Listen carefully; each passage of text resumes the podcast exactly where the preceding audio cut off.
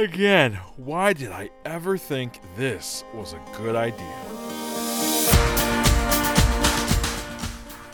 Welcome to the Rise and Run podcast.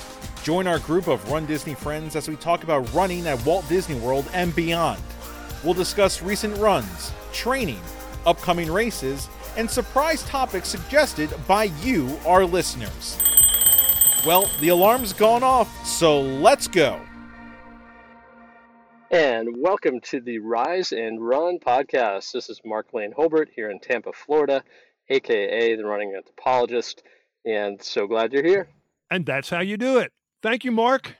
Thank you for sending us that intro, intro to episode 50 of the Rise and Run podcast. Several others sent us intros. We still have them. We've got other episodes, and I'm hoping we hear from more of you. We love the interaction, and we'd love to uh, have a chance to feature you introducing the podcast. Hey, everybody, welcome. Welcome to our 50th episode. I'm Bob. I'm here tonight with Lexi, Hello. with Greg, Hey, hey, hey. with Jack, Hi. with Allie, Hi, friends. with Alicia, Hello. and with John. Hey, how you doing? It's a full house tonight. We didn't want to miss this one. We are excited. Golly, it's been fun. Um, oh, we'll get to some of the 50th episode stuff in a little bit. Let's start out like we usually do. And let's take a look at what's going on with the training for upcoming events.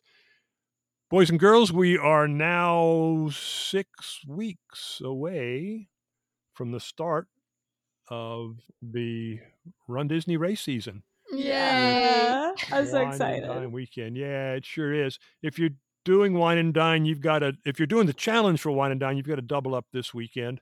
Three mile walk, eleven mile run. We discussed the double ups last week, uh, whether you have to walk or not. So I'm not going to talk about that again.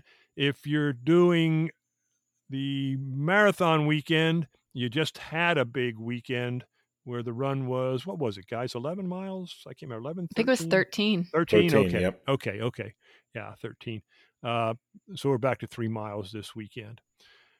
Hope hope you're sticking to the training. I really do. The we say it over and over again that the key to enjoying the weekend is doing the training and then trusting the training when you get down there. And if you do that you're going to enjoy it i promise. Uh any training news amongst the gang here? Anything exciting to talk about I do have a quick update. I know uh, the last time I gave an update about my wine and dine 5K training uh, with my wife and my daughter, that resonated with a lot of people. So I wanted to provide just a real quick update on that. Uh, for a while, it had not been going good. Um, lots of frustration, lots of fake tears, and everything like that. So what I decided to do this time around was create a little game. I rolled the dice on this one because it, it required me actually leaving my daughter and my wife. But um, this past weekend on the schedule, while everyone else had a double up, uh, because of running bird in hand the previous weekend, I just had a easy five mile run uh, or five mile recovery run on my schedule. yeah So the one trail by uh, my house i out and back is five miles. So I decided to play a little game. I said, I am going to run five miles. You guys are going to run two and a half. So you're going to run to the one and a quarter mile mile marker and then turn around. And let's see who gets back to the beginning first and the stakes were pretty high for this one. If I won, I got to go to our local uh, farm that has its own creamery for ice cream that night. hmm But if my wife or my and my daughter won, then they got to go to their favorite frozen yogurt place where you know you could fill up your cup and then pour as much toppings on it as, as possible and weigh it. So those were the stakes. And I was like, I really hope this goes well because if not, my wife is going to kill me.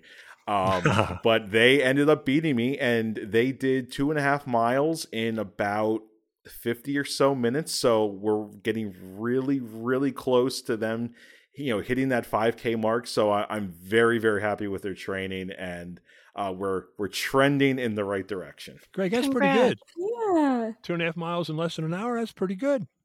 Yeah, for especially for a little one like that. That's great. All right. Well, I'm glad that's working out for you.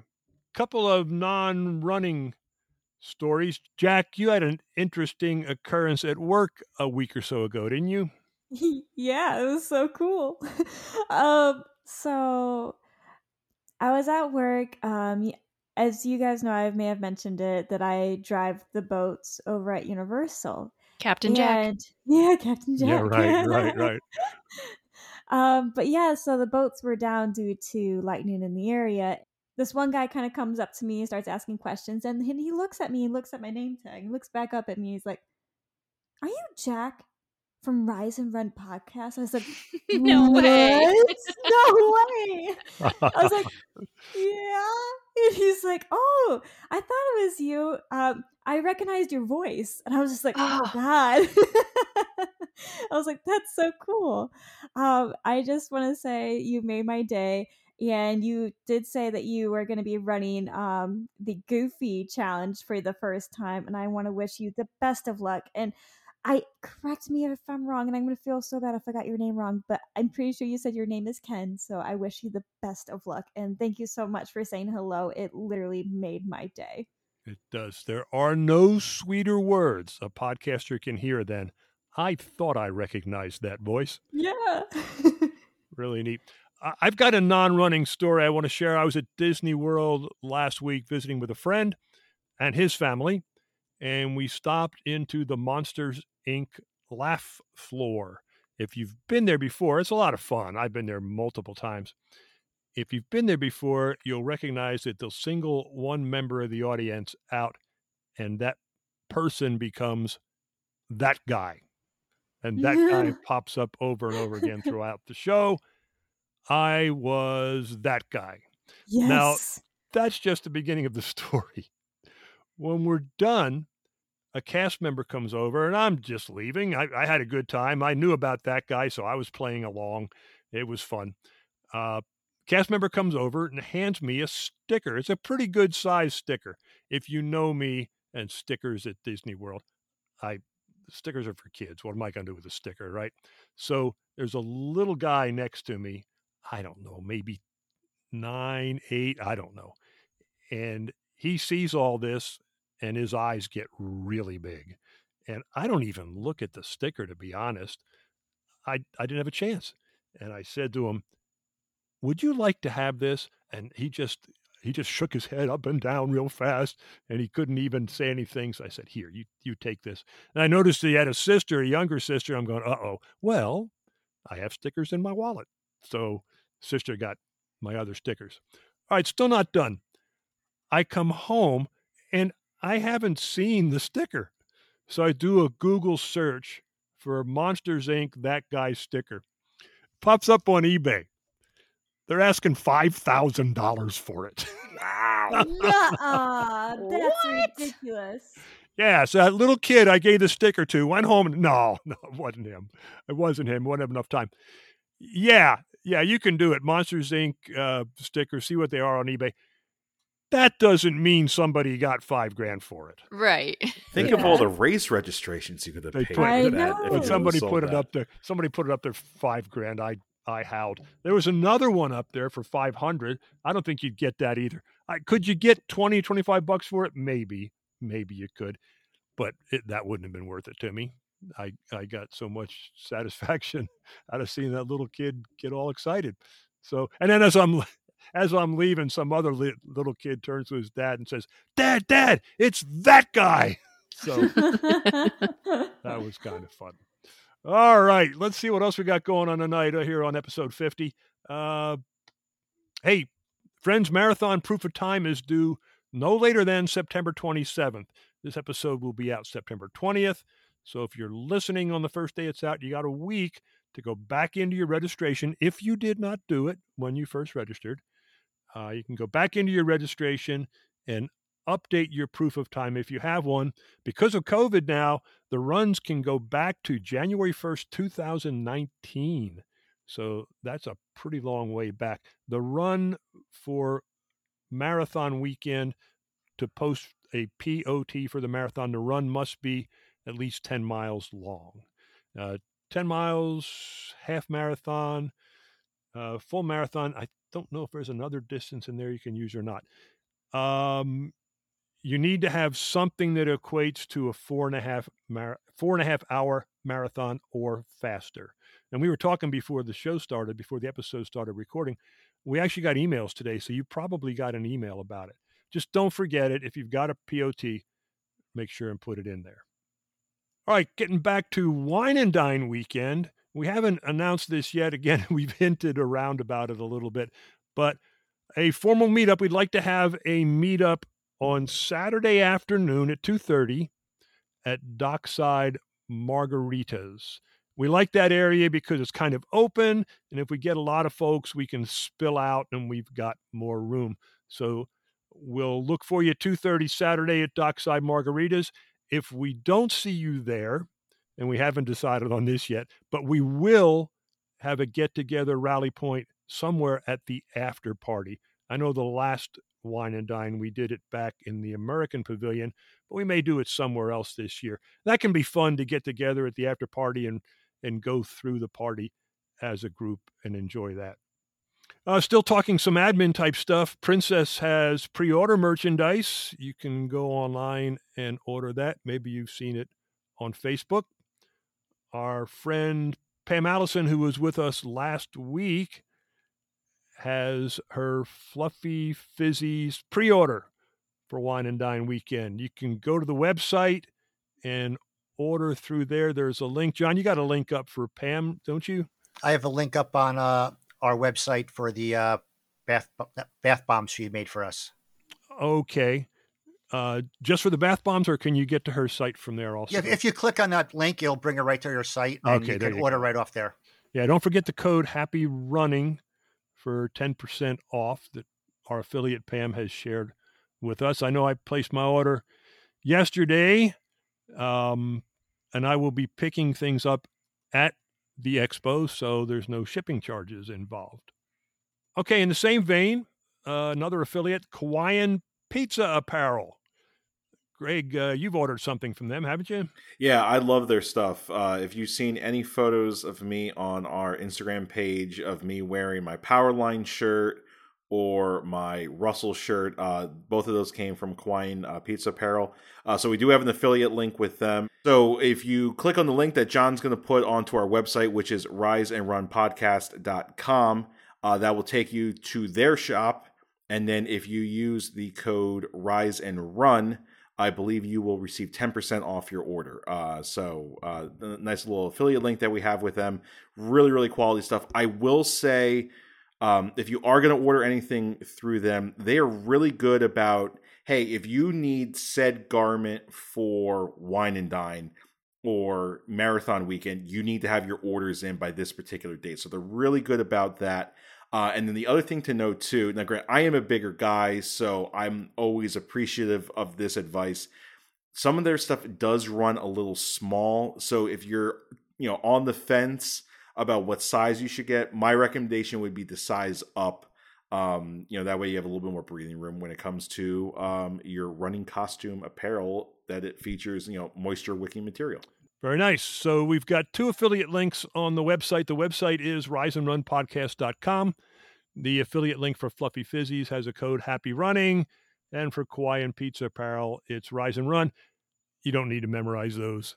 The instructions will be on our website. We've also got a contest coming up on Instagram. Allie, you want to tell us about that? Sure. We have some very limited, rare, um, some would say one of a kind except we have five of them and they are they they are some rise and run tumblers um, that you can put you know your smoothies in or something some cold drinks um, and so we want to give those away to people who can um, give give us some love on instagram. So we ha- we're putting up a Instagram giveaway, and all of the instructions and everything will be right there on our Instagram, which is Rise and Run Pod. And so go ahead and visit our Instagram and and good luck. Hopefully you'll win. Uh, very cool. Very cool. Thanks, Allie. Well, we have some exciting news on the 50th episode. We have a new logo, which we will be unveiling here within the next very few days. Greg, you want to tell us about that?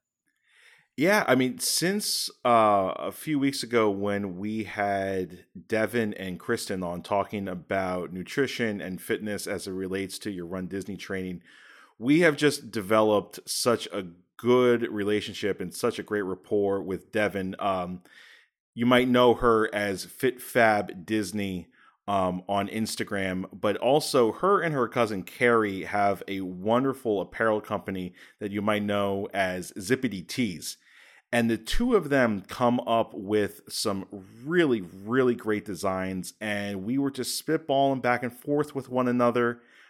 And, you know, we came up with this idea of, hey, you know, could you help us, you know, use your creative juices to help us design something uh, you know, to help push the envelope of this podcast. And Devin was more than willing to accept that challenge. Uh, I know she did get some uh, design advice uh, from her cousin Carrie as well too. Um, so we know that over the course of the next couple of weeks, um, we're going to make sure that since they scratched our back, we're going to scratch theirs. So we're going to help them uh, promote their um, latest release drops for the rest of this year. So details coming soon on that. And I'm not ready to give full details on this just yet, but we might have a collaboration coming between the Rise and Run podcast and Zippity Tees. Uh, so again, details hopefully will be coming in the next couple of weeks, but we just want to give an absolute amazing, amazing, amazing shout out to Devin and Carrie over at Zippity Tees for helping us create our new logo. It's going to be featured on the back of our race shirt that we just uh, finished the pre-order for uh, not too long ago. So that new brand spanking new logo is going to be on the back of the you know that race themed weekend shirt. Um, you know, again that we were just promoting. So we're really really excited, and again we cannot thank those ladies enough um, for doing this for us and really coming up with an awesome, awesome design. So, from the bottom of our hearts, thank you so much. Yeah, let me. I'll piggyback on that. I've only dealt with Devin, and she's been absolutely terrific. We hope you like the new design. It's it's a clean uh, design, and we're excited about it, and we're excited for you to see it. Okay, my friends, before we get to the meat of tonight's 50th episode, the Ask Us Anything part, take a quick look at what we've got coming up. Very special guests with us next week. We're excited about this one. We are going to be talking to the Balloon Ladies. We have a couple of the ladies with us, and we think you're going to find what they have to say very interesting. We'll dispel some myths, and you'll get to understand what the Balloon Ladies are all about. Also, upcoming, we're starting a series on podcasts we listen to. We've talked with some of our other favorite podcasters, and we'll list some of the shows that we listen to when, of course, after we finish listening to this one. We've got an episode coming up on raising money for charities during races. We hope you'll find that one interesting also. All right, my friends, it's time for something we've been asking for for a while in celebration of our 50th episode, we wanted you, our faithful listeners, to submit questions under the category of Ask Us Anything, and we'll do the best we can to give you our best answers. So let's start it off. Now, about we ended up about 50-50 with people who sent us questions via email or Instagram and people who sent us audio message. So, Lexi, why don't you start with the first couple of questions that we've got on our list? So, the first question from Christopher we have What is your favorite on course bathroom? I have a secret bathroom in Magic Kingdom that I like to use, and it's the one behind the Cheshire Cat um, snack. Oh, So, yeah. right when the right when you go to the teacups, it's always empty, and they don't always like you running off the course, but it's a good one. That's it is a good answer. I'm, I know where that is. I somebody else go first. I got a story to tell about this one. Well, you, the, your favorite bathroom is the closest one, Bob. That's true. That's very true. That's a fact. yes. and and one that is not in the woods. Yes. Well, Yeah. let me. All right, all right. Here's here's my story. Okay, one thing I've learned is I have to have a cup of coffee before I start the race. I do. As do most I- people. If I don't have the caffeine, it's going to bother me. But I should not have two cups of coffee. That's bad. Okay. So I'm running the marathon. Golly, this was 19 or 20, I forget which. And uh, I cannot pass for the first 13 miles. I can't pass a porta potty without stopping. And I got to a point where I needed one and I didn't see one. And we make a turn. Shucks, I forget where we were. We make a turn and I don't see any coming up, but I do see, Greg, a large wooded area off to my right. Okay, we're not in a park, we're out on the highway somewhere. Big wooded area. I'm thinking, all right, here we go. There's a ravine between the road and the wooded area. So I run down and I get to the bottom and I realize, oh, these are drainage ravines. It is it's muck. Just oh no. I thought I was going to lose my shoe. so, well, I w- went through, went back up, went into the woods, came back. That's my that's not my favorite bathroom, but that's my on Least favorite bathroom. Ah, that's my encore bathroom story. And since Greg was talking about the woods, I think I thought I'd figure I'd throw it in here. So I have a very unrealistic fear of porta potties because I'm Yeah. afraid that they're going to tip over. Mm. Sure. you never told me that before. That's Every- hilarious. oh, that's wrong. no, every Oh. time I go in a porta potty, I get really anxious because I'm afraid somebody's going to push it over and I'm going to get nasty. Or like you're going to be struggling to pull your pants up and it's just going to get out of control. Guys, we are going to get such Oh. high ratings on this episode for this content right now. That's all I'm going to say. This is only question number And this is only question one, correct?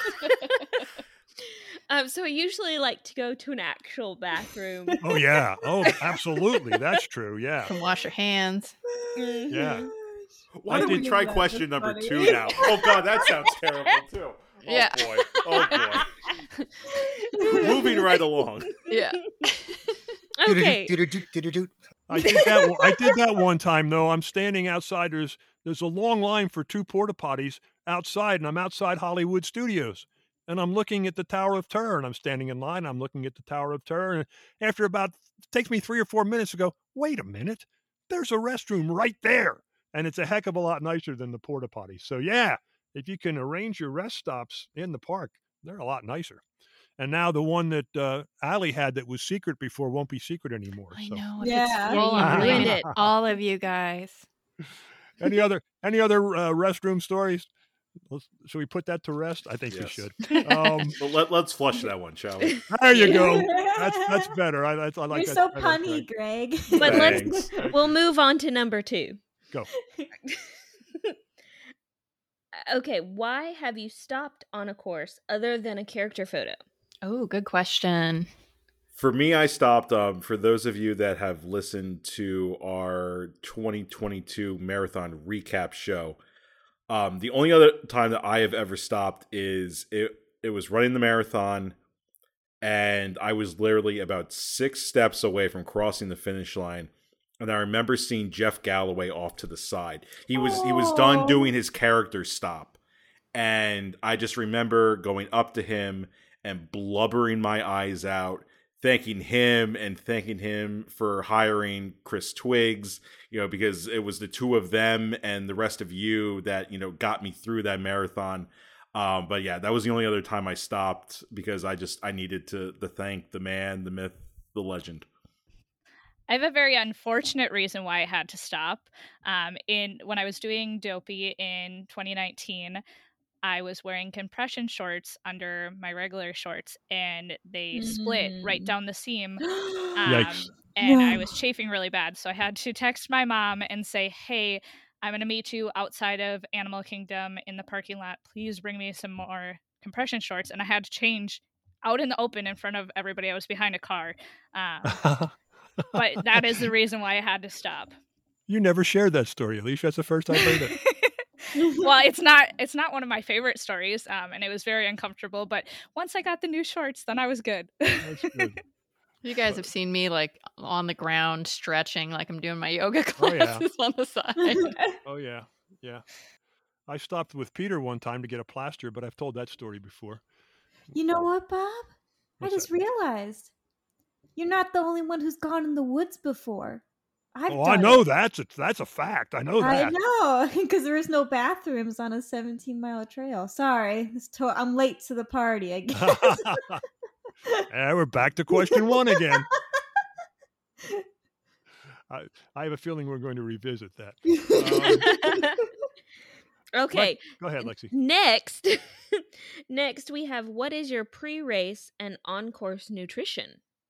I'll start. Um, I am working on changing it just a little bit, but in all of my races before, I always do honey stinger gummies or waffles.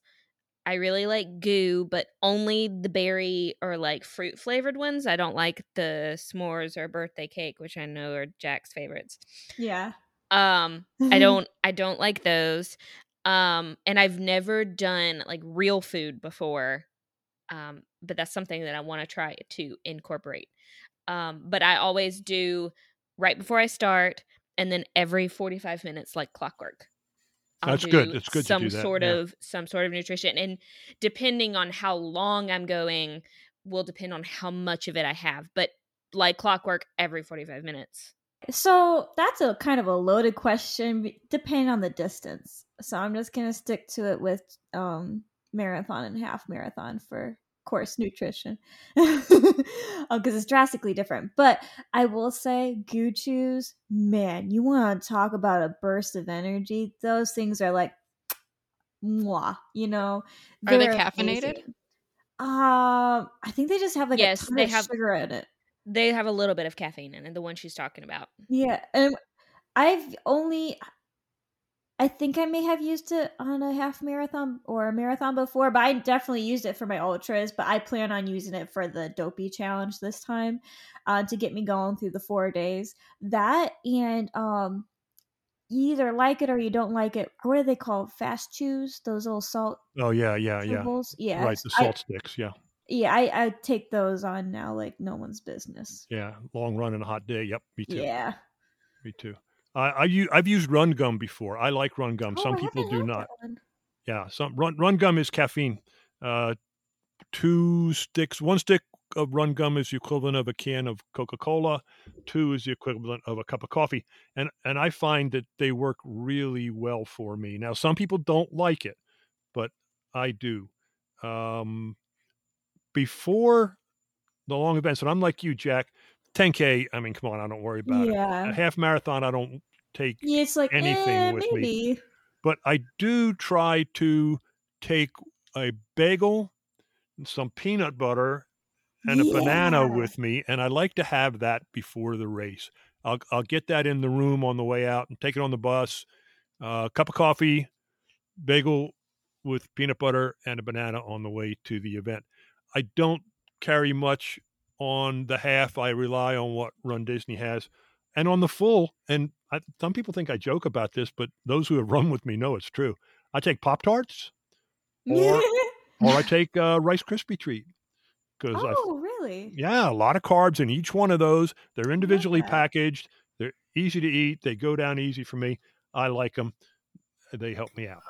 Hey, I do a uh, banana in the morning before I get out get, get out to the bus, and usually I drink uh, a bottle of uh, water or with with uh, usually like a Nuun or whatever electrolyte mix that I have at that time before I get on the bus. This is for the long runs, and then that's it. I kind of keep it minimal for uh, that, but an on course race fuel would be uh, whatever they have. But I do carry uh, another spare pack of uh, the gummy chews. Yeah, for Mhm. listeners who are doing their first marathon at Disney World, on the course they have some kind of. It's been honey chews lately. Is that right, guys? Honey Yeah. stingers. Yeah. Uh, but they'll also there's two banana stops during the marathon, and there's one stop, and it's really late in the race where they have uh, small pieces of chocolate candy. Um, also, and Jack can attest to this. Um, I always have oatmeal on Yes. the, before the race. Me too. Yeah, you ruined one of your water bottles one race. Yeah. So we were doing the Smoky Mountain Half Marathon, and I f- couldn't find a bowl to put it in, and they didn't have like coffee mugs in the um in the Hotel room. room. Yeah. And so I tried to do it in one of my water bottles, and that wasn't smart because it was plastic. It was funny though. And I did, and I and I also I didn't have a spoon, so it was, you it was tried just to traumatic. drink it. It was so oh. bad. Oh, I ended up just throwing it away. I was like, this isn't working. but this is also my brain trying to work at like 4 a.m. yeah. Oh yeah, right, right, right. But Oh, yeah, that's a little funny story. Going to the last question from Christopher Do you have any race day rituals or superstitions?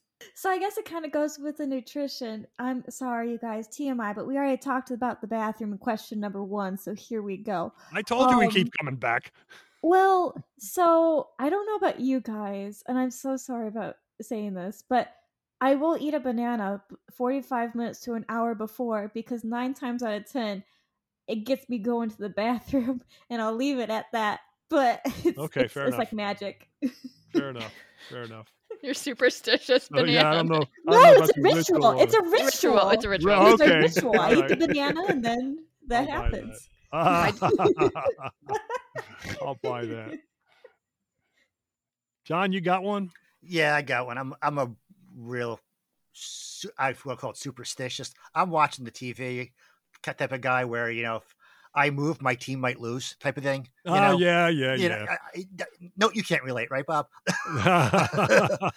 But I'm a guy that has to put his right sock on first, left sock on, left left shoe, then the right shoe. Oh my Oh, word.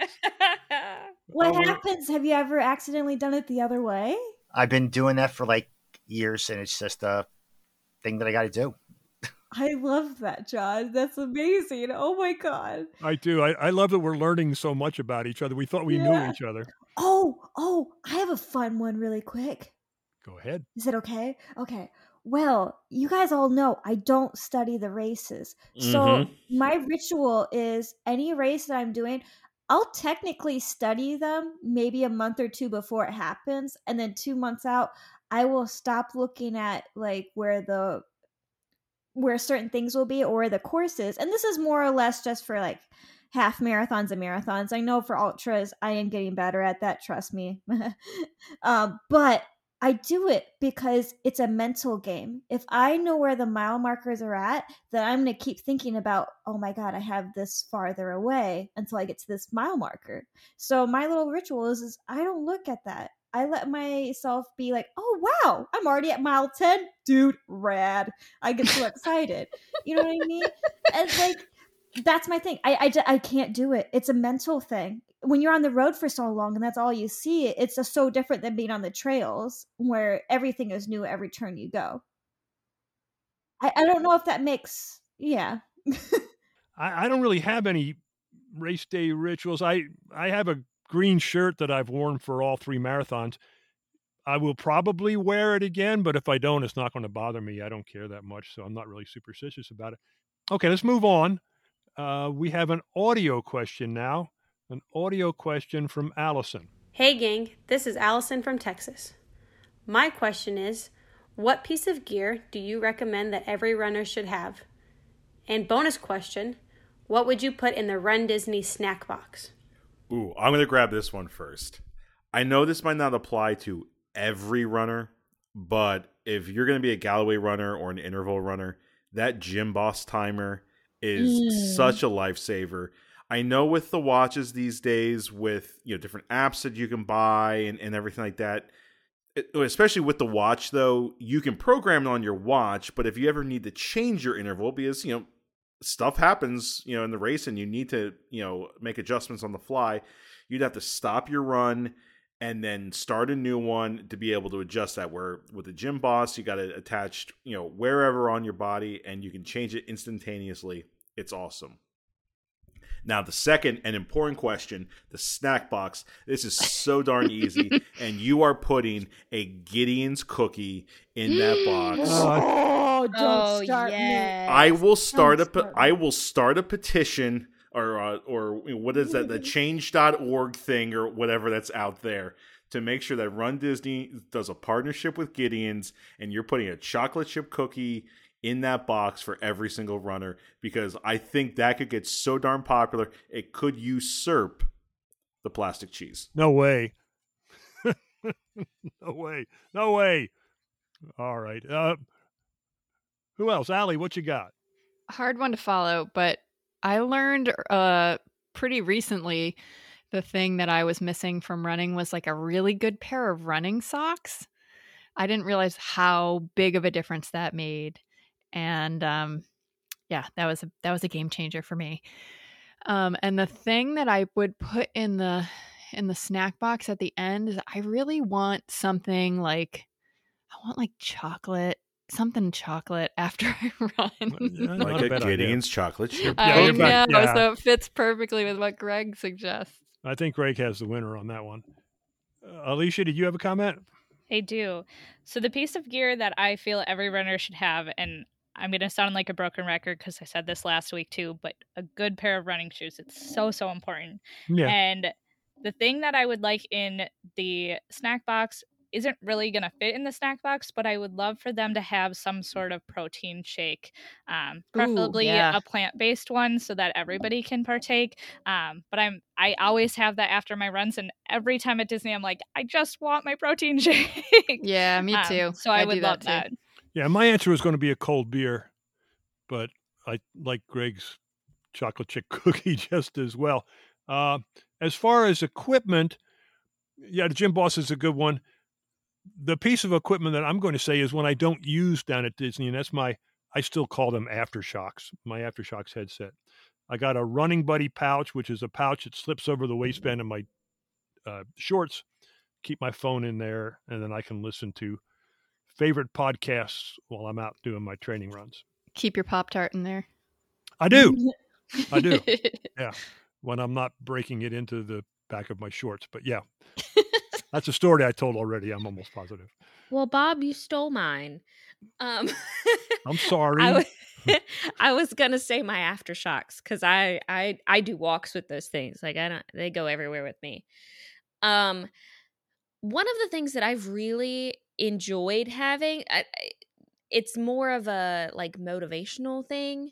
Um, I got the shoelace motivational plaques on my tennis shoes. Oh, yeah, okay.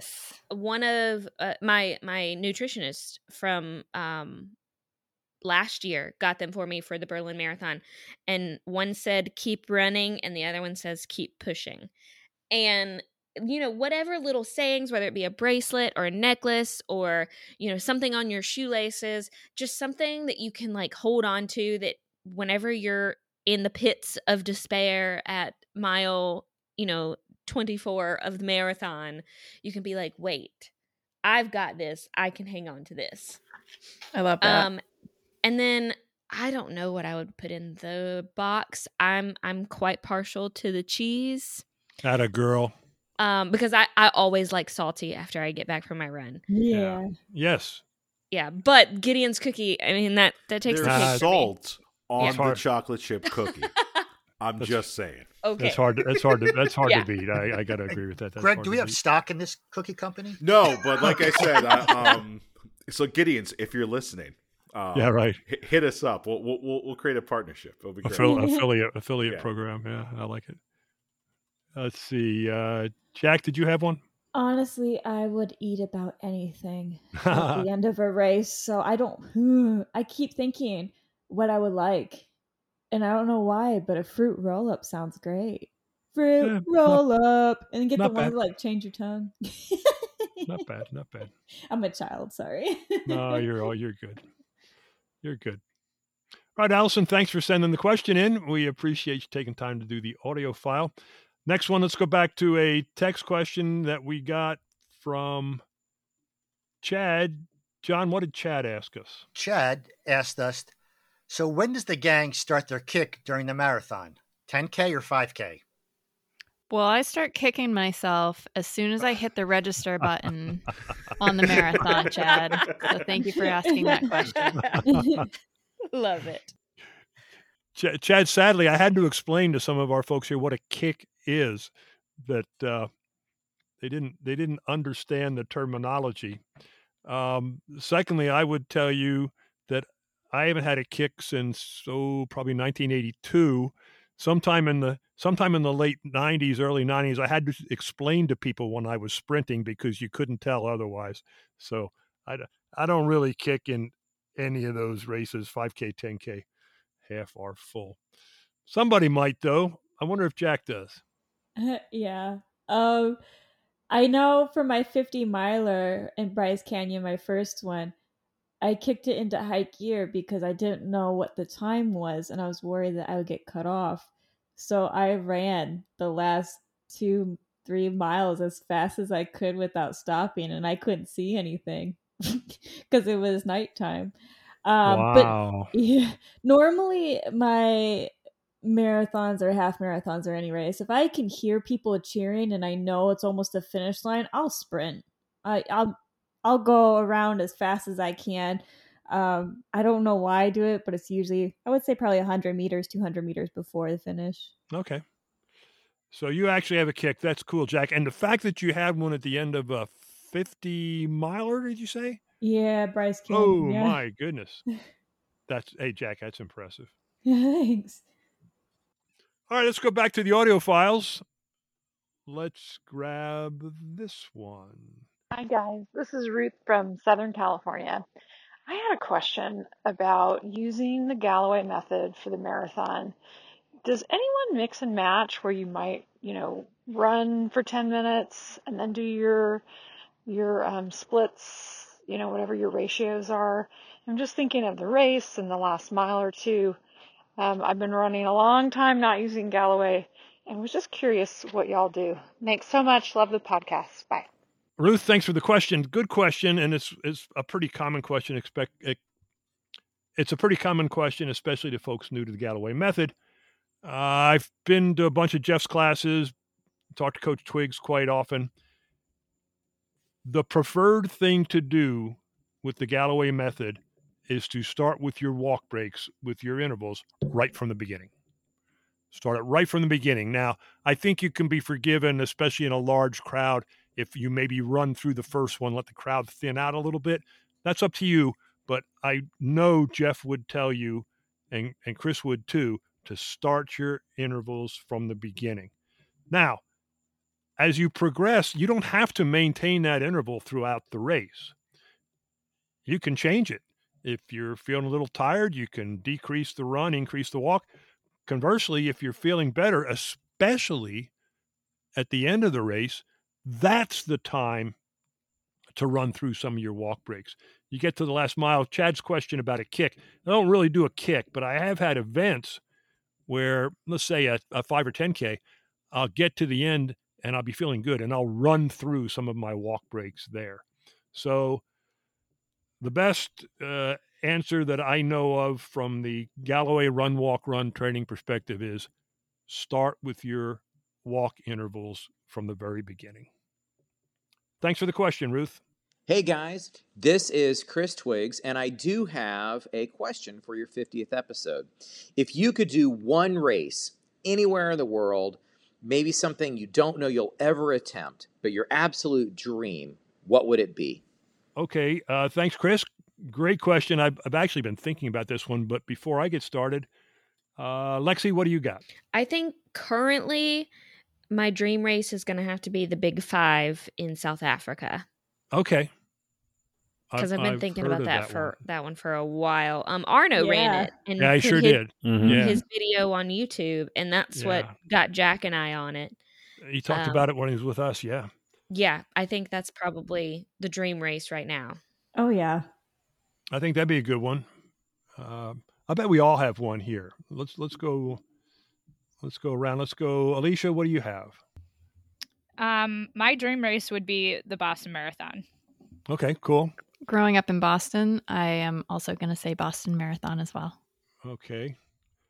Uh, I I think I'm a bit of a surprise. There are a lot of great events. Any any one of the big six would be wonderful. Uh, Chris is heading to Greece. That would be a wonderful race. I think of the big six, my favorite would be London, but his question that says if you could do one race anywhere in the world, maybe something you don't know you'll ever attempt, and I, I will never attempt this one, but I actually thought of this before I heard this question. My answer is Antarctica, the Antarctica Oh, Marathon. yeah, yeah, yeah. Would that be cool or what? And you know, there really is one. We've talked about it with Michael as part of the uh, World Challenge, but there really is an Antarctica Marathon that's run every year. I think that would be amazing. I I didn't see the part about that you'll probably or you might not ever attempt. Um, Jack, what is that ultra that's in France? Okay, so that's actually mine. Um, so that is like the epitome of a race that I dream of doing. It's the UTMB, uh, 100 mile ultra marathon in France, and that is like it's extremely hard to get in. You have to work so hard and get so many stones or whatnot to get in. But that that's it. A- after that race, I wouldn't know what to do with myself. That's, that's Mount Blanc, right? um, yes. Yeah. Yeah, I've seen that uh, publicized. People finishing that one on Facebook. Yeah. I would have to go with Boston too. Let's do it together. Come on, Alicia and John. I'll fundraise thirty thousand dollars. Right? I was gonna Yeah, no say kidding. maybe like way down the road when I'm older, but Uh, for me, my race uh, would be one of the majors, but actually uh, one that has not been discussed yet, and that is the Tokyo Marathon.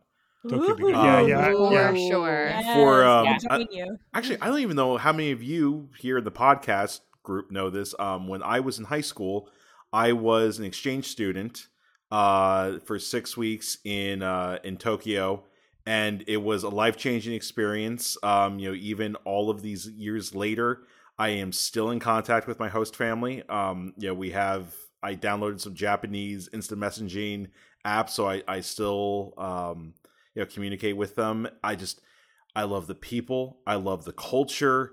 I just love the the sights and the sounds and the food and the fact that Tokyo Disneyland is the best park that Disney has ever created. Don't at me. Um, well, I should say Tokyo Disneyland and Tokyo Disney Sea. There you Um, go. But yeah, so to be able to one get back there uh, because I have not been uh, in many many years.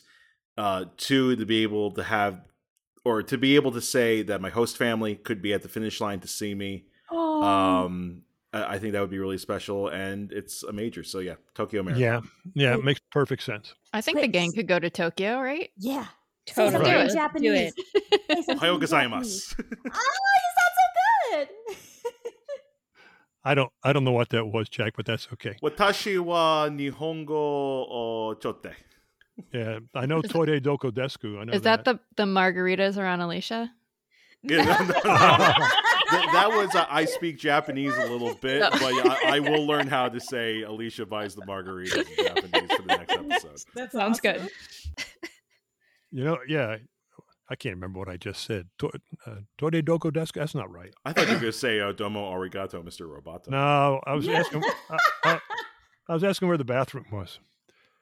Otere ni ikimaska, I think, uh, but it, Nah, it's, that it's wasn't- been, that it's been a wasn't what- while since since I've uh, I've taken Japanese. So. That wasn't what I learned. I, I deployed to Japan for a couple of months, and we learned a few phrases, and one of them was "Where's the bathroom?"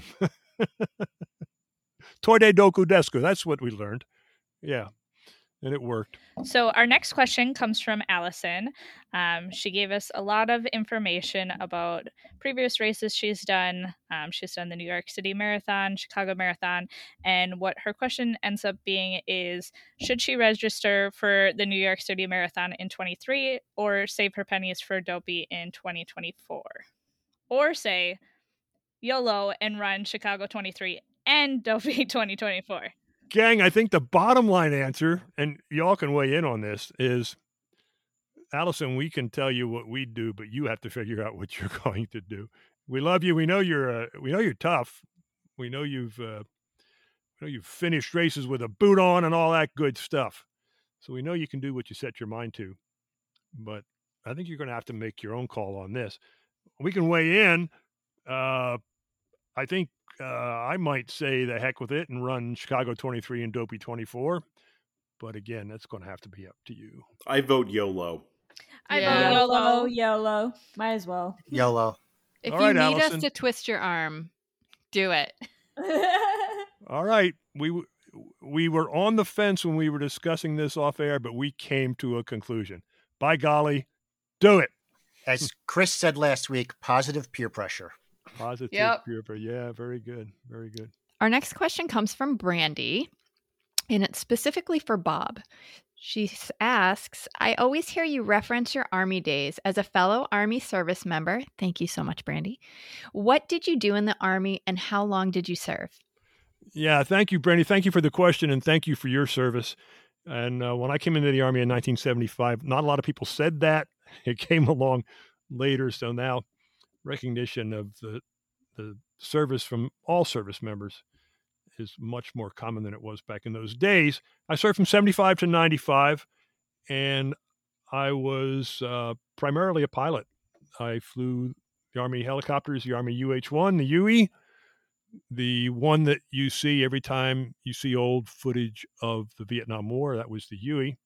Uh, I flew the CH 47. That aircraft is still in existence. That's the big one, about the size of a railroad car with large rotor system on the front and the back of the aircraft. And I also flew some uh, airplanes in the Army.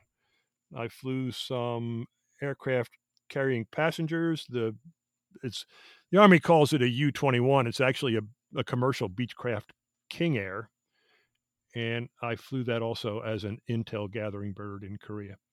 So that's what I did. And again, thanks for your service. I appreciate that, and I appreciate your question. That's super cool, Bob. Well, well, thanks, Allie. I I appreciate it. That's that was a big part of my life. Um, all right, we got an audio question, and it actually ties in with some of uh, our follow-on text questions. So let's play the audio question first. Hey, gang. Happy 50th episode. My name's Dan. I am from Philadelphia, born and raised, still live in Philadelphia now. Um, love the podcast, and I have a question for your Ask Us Anything. One of my favorite things to do after any event, specifically Run Disney, is to have an awesome brunch afterwards. And I have a couple of favorite restaurants that I like to go to in Disney. Um, but I wanted to know what are some of your favorite restaurants to enjoy your post race meal after any Run Disney event. Thanks. Looking forward to the answers. Bye. Yeah, so my favorite place to enjoy my post race brunch is in my hotel bed. And I like to just grab some french fries or maybe like a, a veggie burger from like the quick service. And I take a shower and I eat french fries in my bed and take a nap. I don't know what it is about Disney World French fries, but they just So good. differently. I don't know why, but I don't know what the the secret sauce is with that. But yeah, no, you're spot on there, Allie. Magical. They're magical. Magical. There you go, Alicia. So I have a few answers for this. So I am definitely a brunch person. I love everything about brunches. Um, I absolutely loved going to the California Grill. Wait, no, is that what it's called? Yeah. Yeah, California Grill brunch, but Oh. unfortunately they don't have it right now. gotta bring it back. Bring it back, Hopefully- please. Hopefully they're bringing it back. But right. Other places that I like to go um, are Morimoto Asia and then also Frontera Cocina in Disney Oh, Springs. really? Yep. For, for brunches. Okay. Yeah. Okay. Well, they don't have like official brunches, but I go Mhm. at brunch time and yeah. Yeah. because I'm in the same I'm in the same triangle, Art Smith's homecoming, who does have a brunch Saturday and Sunday. And the other thing I used to enjoy, we used to do this, Alicia. We used to schedule a group thing after the 5K because we had plenty of time, and we go over to Tusker House for their buffet. I really enjoyed that too. Yep, that was a good one. They just brought that back. The Yeah. the brunch or the, The buffet. Yes. Yeah, they sure have. Mine isn't necessarily a brunch, but my favorite post race meal is Ohana dinner. Yeah, Um, that's a because good one. obviously, you know, especially whether it's a half or a full, you're you're gonna be hungry, and as Those long as I noodles. Exactly, I just can shove noodles in my mouth and those wings. Now, believe it or not, I'm actually of, of the the thought process that I actually enjoy the Ohana appetizers sometimes more than the, the quote Yeah. unquote main course. Sure. Now, granted, unload a whole skewer of shrimp onto my plate, and I'm a happy camper. Um, and topped it off with a lapu lapu right out of a pineapple. But for me, it's Ohana dinner. Very nice, Greg. You actually transitioned into a texted question from Jordan. Jordan says, "What's your favorite post dopey celebration meal?" So it sounds like that's what that would be for you. Oh yes, uh, when I am in the airport on Wine and Dine half marathon morning, I will be on my phone uh, trying to schedule Ohana dinner for Dopey during marathon weekend. Because that's the crazy part is Yes, my it is. si- my sixty day window opens the half marathon Sunday of Wine and Dine, so that's going to be a real interesting uh, morning for me. Yeah, I think mine does too. I'll have to do it during one of my walk breaks. Yeah. Uh, anybody else want to tackle Jordan's question about favorite post dopey celebration meal? You know what? I haven't done dopey yet, but I feel like since I've never done it, I really want to celebrate big with a nice juicy steak. Where would you Le go? Cellier. So my yeah, that's a good place. Yeah. Yeah. I I don't I've done dopey three times. I don't think I could tell you. I'd have to I'd have to go back and research and look to see where I ate after any one of them. I don't know. I did mine at the boathouse last year. Ooh, I heard that food's good. It is. I've never been there. I also have never done dopey before, but I'm going the opposite of a steak, and I want to go to um, Cape May and see Chef TJ, Oh. who is the like ultimate vegan chef, and he does like a huge, like five course meal, and it ends with this giant tower of desserts, and it's Yes. basically like a mug with like a giant skewer, and in the skewer there's like ice cream sandwiches and cookies and all of this stuff, and it's topped with cotton candy and then drizzled with chocolate sauce. And it's pretty special. Everything is delicious that he makes too. Sounds good. Sounds good. I've got a lot of favorite Disney restaurants, but that's not really the question. I don't really have a post race, post dopey celebration meal. Besides, I'm doing just the marathon this year. Aw. so I can't answer that question. So, Jordan, that was a great first question, but he does have a couple more for us here. The first is during the marathon, rides or no rides? And if you do do rides, which ones? I would like to be a ride person. I haven't done a ride in the last two marathons because I've been too afraid. But this year, everything changes, and I'm going to attempt to ride the Guardians of the Galaxy Oh, I'm Cosmic so Rewind jealous. once You're we get to Epcot. I'm going to try. So brave for doing that. That's a good ride. Yeah. It's a great ride. Yeah. I wish, like everybody talks about riding Everest during the marathon, Yeah. but I get there early and none of no, nothing's open. Yeah. I don't think it's open this year. I feel like it's closed for renovations Oh, this year. it it It, was is- closed it's during open. springtime. oh, it's going to be open for marathon. Yeah, Oh, no, it's Yeah. back open. Yep. oh, it's back Ooh, open that's a now? good one too. Maybe I'll ride that one. a, a lot of it depends on the course. Uh, the first year I ran the marathon, I definitely got there in time that I could have done. In fact, I think I got there right as it opened. Um, I'm not quite as fast as Jack, so I got there right at opening. So I had time, but I was my first marathon and it was my first dopey, and I didn't want to risk anything, so I didn't do it. I would be tempted this year if I can maintain a decent pace to ride something. Uh, Tower of Terror. Uh, uh, Should get Genie Plus. Get yourself right through the. yeah, that's what you had. That yeah, that's that would be the way to go. And people, what they used to do, they used to do fast pass. They used to Mhm. figure, all right, I've got a one hour window. Uh, I think I can be pretty uh, sure that I'll hit the race at a, uh, the race, the ride at about this time. So yeah, so far, um, Jordan haven't done it, but I would definitely consider it. And if I did, I think it'd be one of those two. It'd be Everest or Tower of Terror. I mean, the one thing to take in into consideration here is you would have to think if you hopped in line, you're hot, you're sweaty, you're wearing a bib.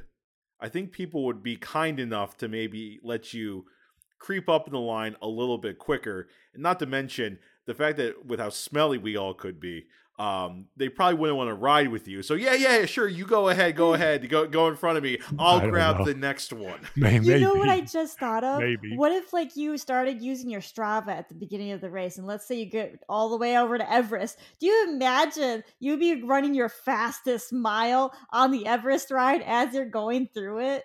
Oh, That's people- so yeah. funny. It would show up on Strava. Oh, oh, people do that, Jack. Yeah, yeah. Oh, absolutely. At, at the end of almost every marathon or dopey, people will show their Strava, and it will show them on those rides. Yeah, it's exactly what you're talking about. Yeah, That's so funny. yeah. That'd Oh, be I love it. Yeah. All right, and then Jordan's last question, and, and this could be a very, very important question, and that is during the marathon, what is your preferred adult beverage from World Showcase?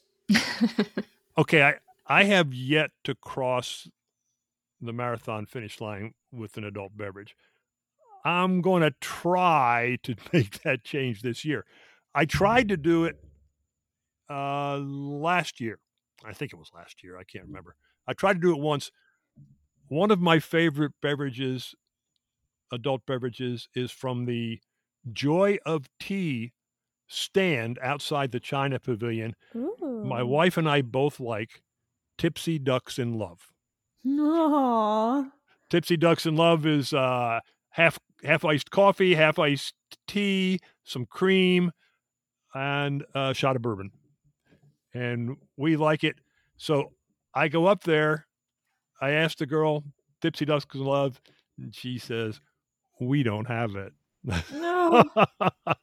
I said, I've been 25 miles waiting for this. So I did not stop. I think otherwise, I think I'd stop for a margarita, which is pretty common. Anybody stop in the German area for a beer? Well, that's what that? I was gonna say. So, I mean, obviously, I've only done one marathon, and I it didn't have the guts to do it because, like, you know, I was afraid of time. And you know, like John mentioned in our marathon recap episode, you know, we were both terrified that if we stopped, we weren't going to be able to get going again. But for me, yes, Bob, it would either be the uh, margarita out of the margarita stand in Mexico or in Germany. I would get now. Granted, you probably really can't classify this as beer, and I know I'm going to butcher the name, but the Schoenhofer, Schoenhofer. Hofer, Hofer, Yep, Hofer, yep, uh, yep, yep, yeah, yep. the grapefruit beer Yep. uh, from Germany. Yeah, Yep. I could I could grab a big pint of that and and, and take that with me. I- That's a I- I good enjoy choice. That one.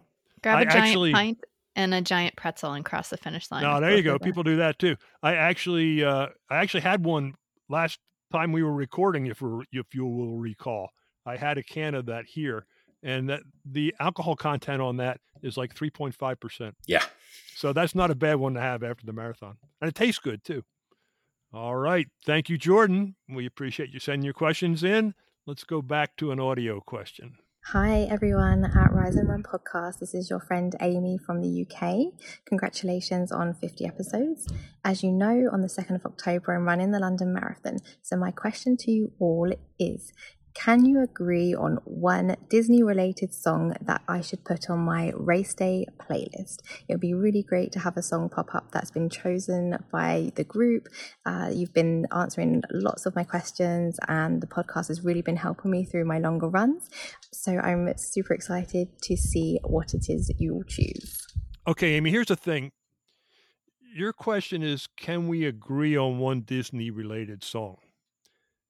I'm not sure we agree on anything. So- but, but we'll do our best. We'll do our best. Gang, how about some suggestions for our friend Amy over in uh, in England? Okay, I'll, I'll start with "Life Is a Highway." Oh, I love that. Is that a Disney Oh, related yeah, it's song? on Is it? Cars. I watched Cars for the first Okay, time a few fair days enough. ago. Fair enough. Fair enough. That's a good one. I I didn't associate that with Disney, but it's not bad. So mine is kind of unconventional, but supercalifragilisticexpialidocious. Thank I, you. I like That's that on my one running playlist. Thank you. It's very upbeat and it just gets me going, so it's Yeah. always on my run playlist. And I can still Yeah. say Docius ali expiastic fragicalarupus, Proud of you. which I learned when I was 10 years old. Okay. And I haven't forgotten it. No kidding. My wife would talk about how all the kids know all the words to Frozen and everything. And when I was a kid, everybody knew Mary Poppins. Um, I, yeah, good question. I don't listen to music when I run. Um, I liked supercalifragilisticexpialidocious also, Alicia. Um, I thought of uh, You're Welcome from Moana. I kind of like the, Mm. beat in that one. Yeah. That's kind of peppy. one. See, most of my favorite Disney songs are the old classics, and I wouldn't use them during a run. Uh, I love, oh my God, I love hearing When You Wish Upon a Star coming down Main Street. I mean, Yeah. it, it brings tears to my eyes, but that's not actually going to be a peppy, upbeat song that you want to. Um, so, yeah, so that's that's a couple of my suggestions. Who else has suggestions? We're going to, and we're going to decide on a song here. Oh, we will. we yeah, go. Yep, absolutely. okay. Uh, mine would be, and and this is no surprise to anybody. I'm going with Eye to Eye uh, from the Goofy movie. Oh Mhm. yeah, yeah, yeah. um, mine is a bit out of the box as usual, but um, I really like the movie Zootopia, and I'm actually really excited for it to come to Animal Kingdom. A little sad that they're taking out Dino Land, but I really think the song by Shakira, "Try Everything," it's a very upbeat, fun song, Mhm. and it's it's so great. You just want to sing it out loud, and um, that's the one I would do. If I was being mean, I would put "It's a Small World After All" on your playlist, and What about uh, the Tiki Room? or the Tiki Room. Tiki Room. But I would say if you want to, um, if you want to feel inspired and maybe maybe get a little cry going on your run, go the distance from Hercules is the Yeah. one I would Absolutely, put on thousand your percent. playlist. Yeah. Okay. Yes. All right, Amy. I think, I think if we're going to agree on anything, I think we've got our song there. I think, uh, I think Allie recommended it to you. Go the distance. You can do it. Okay, back to the message questions from our friend Jonathan over in Haifa, Israel. I like this one. This is short, sweet, and to the point. Gang, is it PR or PB? PR. PR. PR because PB sounds like a PB and J sandwich. Peanut butter, know, yeah. it's- Which you've never had before. No, I had it now. No, I, I, I agree. I, I, I say PR. PR. I also PR. say PR. PR. PR, although when written, yeah, I don't see PB as an abbreviation very often. Now, when written out, I do see personal best written out quite often, Mhm. but I see PR, personal record, much more often than that. Hey, we got another Amy question here. Different Amy. Hey, Rise and Run gang. This is Amy from Albuquerque. When I first started running, I used to reward myself after an exceptionally long run or finishing a goal race by purchasing myself a new running outfit. Do you all reward yourselves? And if you do, what do you do? Love the podcast. Keep up the good work. You bet I do, Amy. I don't know how to jump into it. What do you do? What do you What do you do, Allie? So I reward myself by giving myself a manicure after every long run, which I just did um, after finishing the 13 Oh. mile long run this past Yeah. weekend. I'll have to think about that. Okay, I thought about it. I'm not doing that. Anybody else? I'm very food motivated, so Yeah, that's cool. I I love to have a donut after my long training runs, um, if I can get it. But lately, I've been craving like random things after my long runs. So, like when I did my marathon a few weeks ago, I was craving my homemade spaghetti. So I texted my mom in the middle of the run and said, "Can you please make the the homemade spaghetti sauce?" She's like, "If that's really what you want." So And that's I what got you reward- through. Yep, I reward myself with whatever food I'm craving. I like that. Aw. No, that's cool. I think a lot of folks do the food thing. Um, I don't. I, I don't know that I particularly have one. Anybody else have one? I mean, depending on the distance, let's say for marathon day, a nap, but with no timer. That's nice. Ooh. That's nice. I, I like that. That's a good one. Uh, a, s- a stay in the hot tub, maybe. Mm, oh yeah. Yeah. Not so popular around here in July and August, but maybe in the next month or two. Um, any other rewards? No, but I think that's nice. I think it's nice to um, find something, something little that you can give yourself, or like, a, like you said, like a race outfit or something like that. And then, you know, if you're thinking about not doing that run, you have something that you can sort of reward yourself with. So if if you guys don't have something, maybe this is the time to to give yourself some little segmented rewards throughout your training. Yeah, I've I've actually read uh, Jeff suggesting that Jeff Galloway suggesting that to reward yourself after the race with a milkshake or something like that, or or perhaps some item bought from Pheidippides. No, yeah. Jeff, Jeff didn't Jeff didn't say that. I just thought I'd toss it in. All right, we've got we're coming to the end here.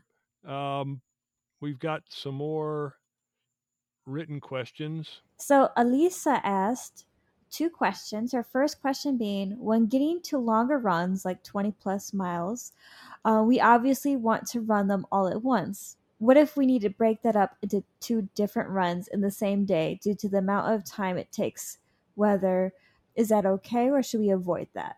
I can answer that one. Um, you know, sitting on plenty of customized training calls with Coach Twiggs, um, he's all about that. He's all for. I mean, Jack, I think you have yes. done that yourself. You know, with your ultra training and everything like that.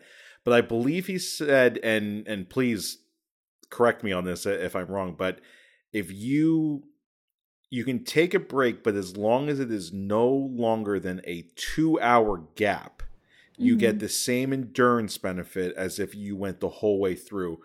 But anything greater than two hours, then you would not be getting uh, the equal benefit. Yeah, it becomes two sep- becomes two separate runs. Yep, two hours. So there you go, Lisa. And her second question is: Is have any of you done the Pittsburgh Marathon weekend? Uh, she says that she's done three half marathons and signed up for the Steel Challenge, the 5K and 13.1 mile race. No, I have not. I have not. I don't think any one of us has. Not, no. I think uh, probably Greg's the closest. Greg. Yeah, but I mean, the, the, crazy thing about Pennsylvania is that to get from Philly to Pittsburgh is close to a six-hour drive. Yeah. Oh, really? So yeah, so yeah, we, yeah, we are that big of a state, but um, yeah. Plus, I feel like as an Eagles fan, I couldn't do a challenge that was Steelers related. Uh, so yeah. go Birds. Oh, I meant to add "Go Birds" to Dan's question. I was going to come out with that.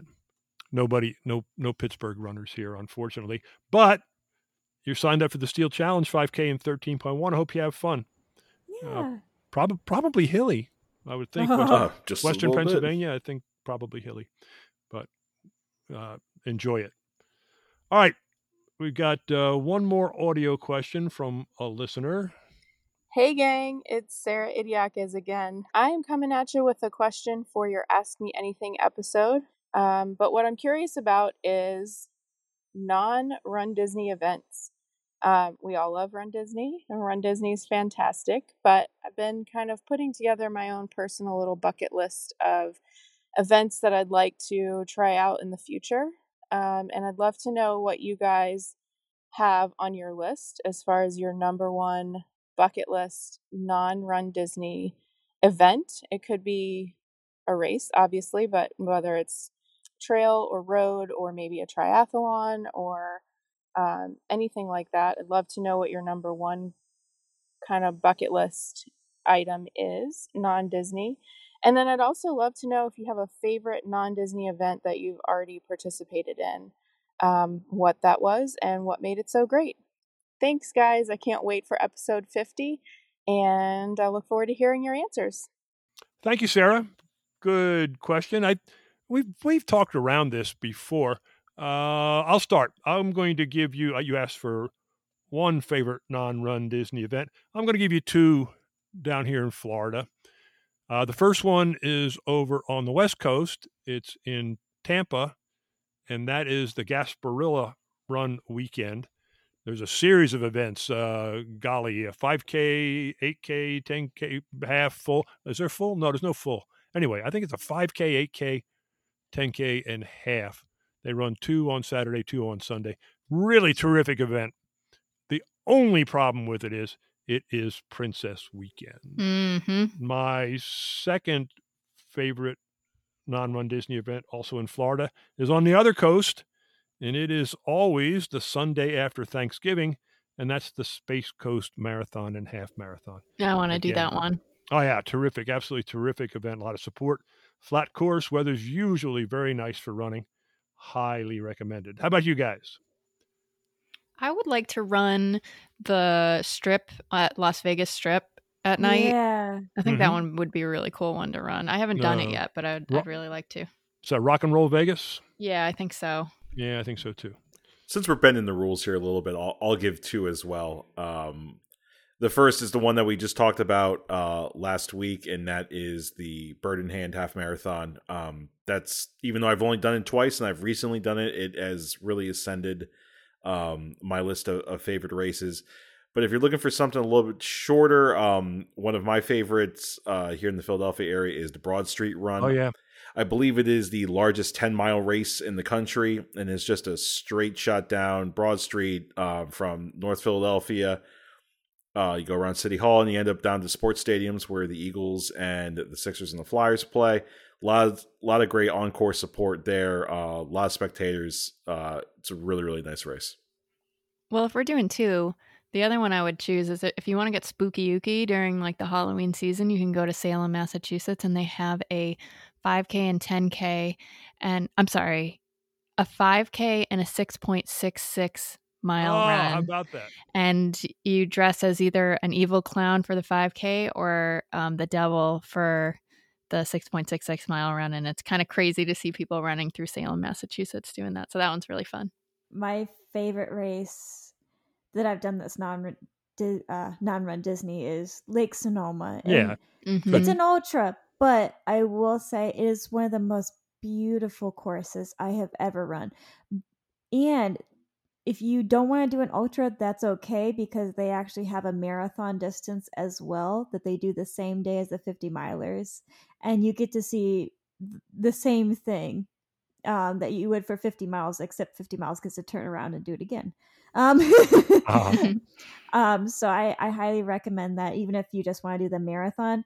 But um, besides ultra races, I would say the Chicago Marathon was Oh, good. Legit Yeah. a so cool. Yeah. Like the crowd just hypes you up like no one's business. It was just it was magical. And if you do Lake Sonoma, you get a peanut butter and jelly sandwich. Yeah, they have a lot of them. All right, that wraps up the question we got from listeners. But we're not quite done. We've got a couple questions that we want to put on a tee for ourselves here because there's stories we'd like to share. So let me start.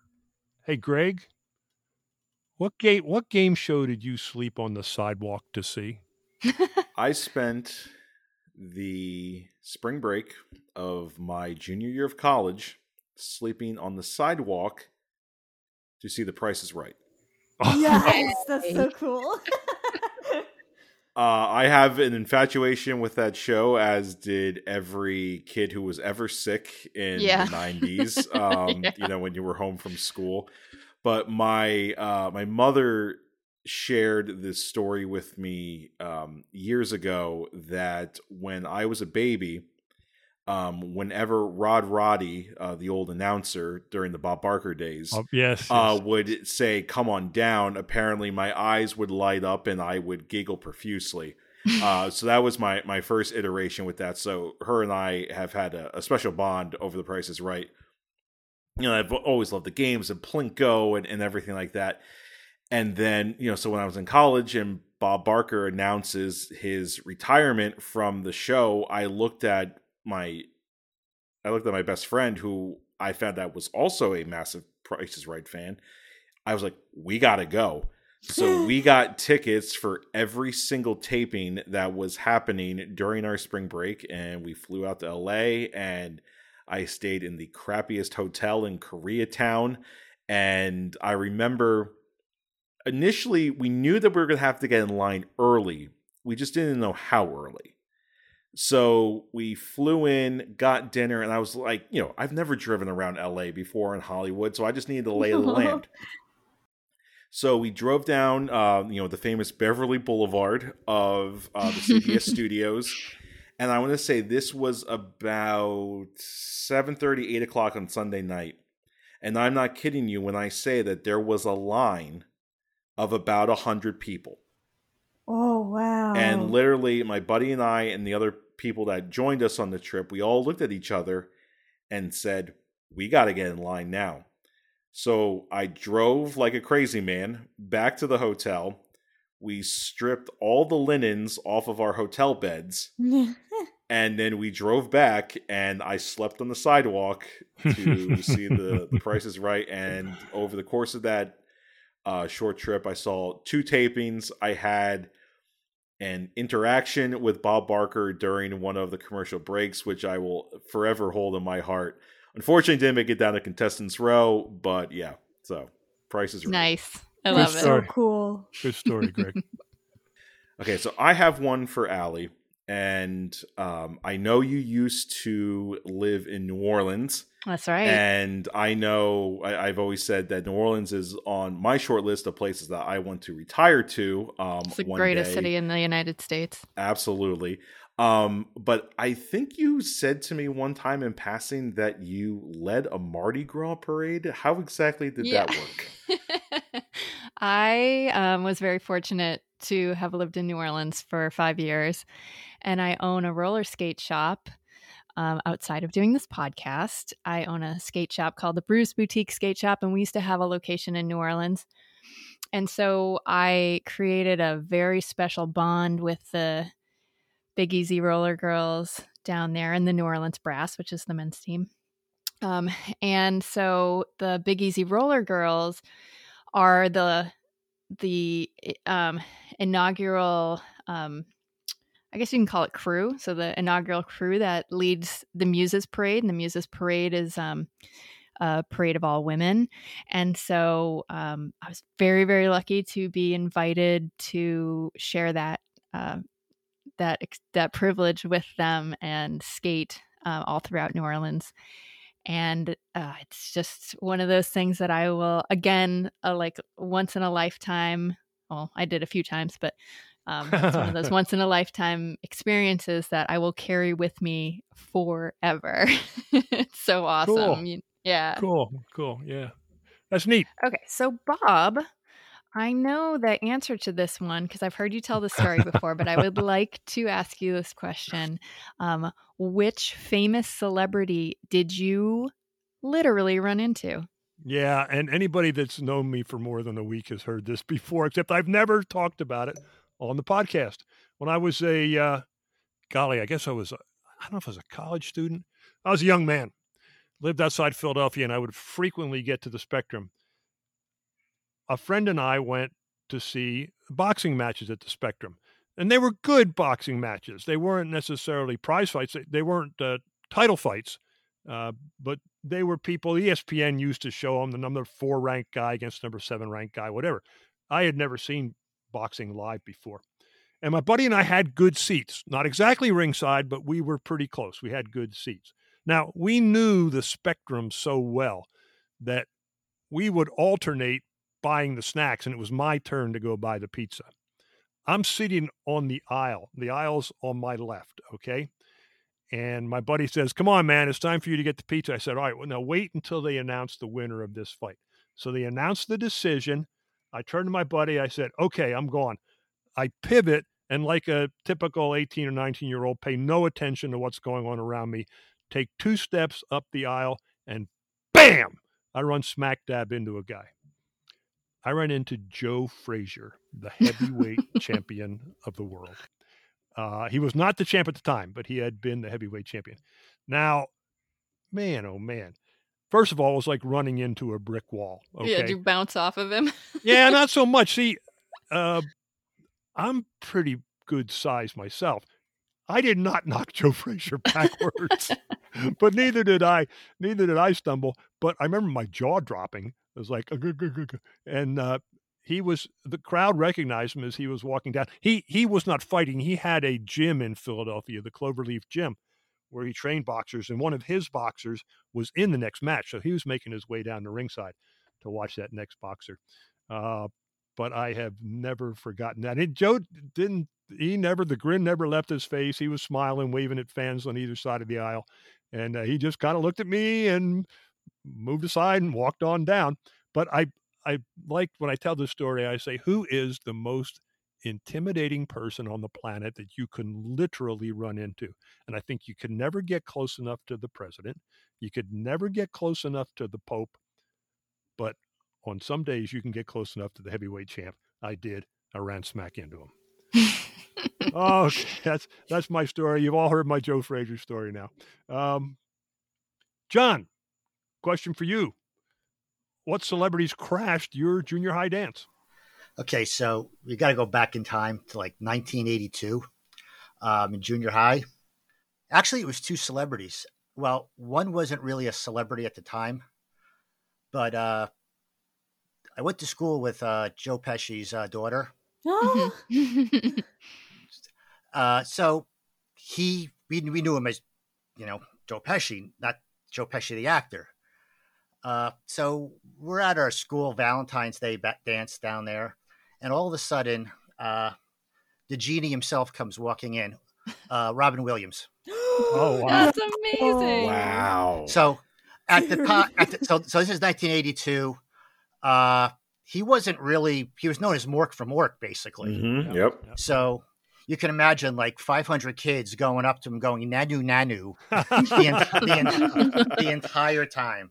So we're sitting there like, there's Robin Williams and Joe Pesci's like in the corner. You know, no one's paying attention to him because you know what the, the only thing he did at that time that anyone would know would be Raging Bull, and I don't know how many uh, Yeah. 12, 12 13 year olds No. watched Raging Bull. Not so much. But yeah, that was a very exciting night. That was pretty cool. I didn't have my rainbow suspenders on either, though. So Oh. Missed opportunity there, John. Yeah. That's a great story. Yeah. So Jack, what's your next big race besides Dopey? So I'm really excited to say it because I went. So we're recording this on a Tuesday night. Um, so it was with Chris Twiggs, and I haven't been going to the meetings. And then I finally went to the meeting tonight, and I asked a very specific question. I was like, "How do you train for an ultra without having the hills to work on?" And he gave me some things to as options. And so I was like, "So it's possible to do an ultra without hills, correct? Technically speaking." And he said yes. And I said, I said, okay. So um, I talked to David, and he's crewing me for the Black Canyon 100K Ultra Marathon in Arizona in February. So I'll be running that Wow. race. Yeah. I'm excited. Uh, if I could do it under 17 hours. So my Lake Sonoma was in 13 hours and 23 minutes. And if I keep that same pace, um, I will qualify for the 100 mile ultra for Western States 100 lottery. Oh wow. So That's a yeah, big so deal. That's a big deal. yeah, so I'm excited. Uh, I, I I'm all giddy now. I I like the challenge of a distance. The distance is what makes me happy. Um, and I've kind of figured that out. And I'm back to my happy place with hopefully going on trails. And I'm so fun. happy for you, Jack, because I know you've been wanting something more to to look forward to. So this is really exciting. Aw, thank you. I'm excited to share the story. Sounds great, Jack. Sounds great. Dang, that was fun. I I learned I've known you I've known you guys for a while and I learned a whole lot tonight. That was fun. And to the folks who took the time to send in questions either through email or text message or especially those who took the time to record an audio for us, we hope you enjoyed it. We had fun doing it. We love interacting with you.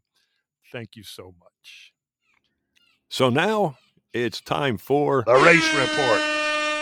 All right, my friends, let's start this week's race report on Friday. Let's start up north in Buffalo, New York for the Buffalo Bills 50 yard finish 5K at Highmark Stadium. And as luck would have it, with us tonight in the race report spotlight, we've got Brian and Karen who ran that event. Hi, you guys. How you doing? Good. How are you? Good. Oh, we're doing okay. Thank you so much for taking the time to join us. We really appreciate it. We look forward to these little interviews. Well, let's start. Let's start with the event this time. Uh, well, let's yeah, let's start with the event. How did it go? How was your run this weekend? Um, it was it was a good run. It was a, a great night. I think it was about what 73, 74. Oh, that's nice. And it was nighttime, huh? Nighttime Uh, event. yeah, six six fifteen start. Okay. Um, so it was getting getting the sun was low. Oh, okay. Um, but yeah, it was a it was a nice night. Uh, I think it was like two thousand people for the race. That's pretty good. Lining up for the race, we saw Coach McDermott on the sidelines. That was exciting. Oh, supporting the cause. Huh? That's good. You should do things like that. That's great. Ended in the stadium. Did it start in or near the stadium or? Um, it started outside the stadium, between the stadium and the Bills field house. Um, so we got to like go behind the stadium where you're not usually allowed to walk or drive or anything. So we got to see areas that I've never seen before. I guess so. That's pretty cool. Um, and then out into the community at all, 5K, three miles, maybe not didn't spread, uh, didn't stray too far from the from the park, I guess. No, it was just uh, some side streets around the stadium. We kind of looped around and then came back in front front of the stadium and ran through the tunnel and onto the field. That's neat. That is neat. So you literally finished on the field at the 50, huh? Yeah, right, right at the 50 yard line. We ran past like the locker rooms, the media rooms, uh, Cool. all that stuff. It was cool. That is cool. That is cool. I was looking for one. The the Bucks down here in Tampa Bay have one, but nah, it starts outside the stadium, finishes outside the stadium, never goes in, and then they they chase you out. It's on game day, and uh, they say, "All right, if you're not done by such and such a time, go right back to your car and leave." I'm not a heck with that. this yours sounds like a whole lot more fun. Yeah, I think the whole appeal of it was actually being able to be on the field where you know the Bills. Oh, it is. I Yeah. think that's a I think that's a neat thing. And like you said, running through the tunnel, how cool is that? That part was so cool. And on like there were markers on the ground that show which side is the Bill side and which side is the visiting team side, and it was a very neat experience to run through. Well, that's great. I'm glad you enjoyed it. What'd the medal look like? I, I didn't see a picture. Um, it was it was like a shield, and it said like had the Bills logo, and it said 50 yard line finish. It wasn't, you know, too. And the the lanyard said Buffalo Bills Yeah. 2022 on it. Cool. So they didn't they didn't make a little Lombardi trophy for Oh, never mind. well, it'll be next year after they win it. I'm sorry, guys. Hey, hey, we were talking beforehand. Uh, where where were y'all? We're recording on Tuesday. Where were y'all last night? we were uh, at the Bills game for the Monday Night Football. Yeah, the Bills and the Titans. That was close. That was a close contest. Yeah, for the first 10 minutes. Well, yeah, I mean the coin toss and all that was very dramatic. Yeah. Yeah, it was uh, it was an absolutely crazy game. There was uh, we were at the playoff game last year, and this was probably crazier than that. It was loud. It was exciting. It was electric. People fired up in Buffalo. Oh yeah, They should be. They Oh, should be. That's a good ball club. It's a long season. We're only two games into it, but that's the way to start. So, yeah, that's a lot of fun. Speaking of start, let's talk about how you two got started in running. Who wants to go Uh, first? Me. Cool. she, she started first though. Yeah, I started first. Um, so I started running like a lot of people who have been interviewed on this podcast um, because somebody told me about a Disney race. And I Uh-huh. went, What do you mean I can run through Disney? Well, I don't know how to run, but I'm going to figure out how to run. Mm-hmm. Mm-hmm. So in uh, 2016, I registered for the 2017 Princess Weekend. And then I registered for Tink in Disneyland. And I was like, okay, All right. I'm to do this crazy coast to coast thing. And I'm going to do one race in Disney World and one race in Disneyland. And then I never have to run again. Uh huh. seeing as I'm training for my second dopey in 2022, that didn't go hard. that didn't last long. And and Disneyland that that was. Did they cancel that or did that one go? That went in 2017. It was like the second to last Yeah, that was out yeah. there. Well, I'm glad it did. That's cool. So Disney brought you in. Hey, you're right. There's a whole bunch of us that got into or back into or back into running because of Run Disney. Brian, what about you? Um, well, we so I got started running because of her naturally. That's Um, cool. Yeah, we started dating la- January of 2021, and um, she had signed up for shortly thereafter signed up for Wine and Dine weekend, and I didn't really know much about it. But then we ran a local Dunkin' Donut dash that was three quarters of a mile, and um, Oh, nice. it was kind of fun. And so then, I, or there were still spots available for wine and dine, so I signed up for that. And um, then it was just the ball rolling down the hill. We were there, and I was like, "Oh, hey, there's a half marathon spot weekend open for marathon weekend." Signed up for that. Even though I had to work, I flew down for the day, did that, and then flew back home. Oh, you oh you did. Wow. Yeah, um, I That's signed up brave. For, I signed up for the virtual dopey, and I ran the virtual dopey uh, around Webster, New York, which is very boring. um, there's no character stops. There's No. really nothing. Um, and then it's just been the ball rolling down the hill. And uh, this year we set the goal to do an in-person race every month, yeah. and we are nine for nine, and we got the rest of the year lined up. Uh, And- yeah, that yeah, that's one of the reasons I grabbed you here for the spotlight. I see you on there all the time. I think that's great. Uh, what's been your favorite so far this year?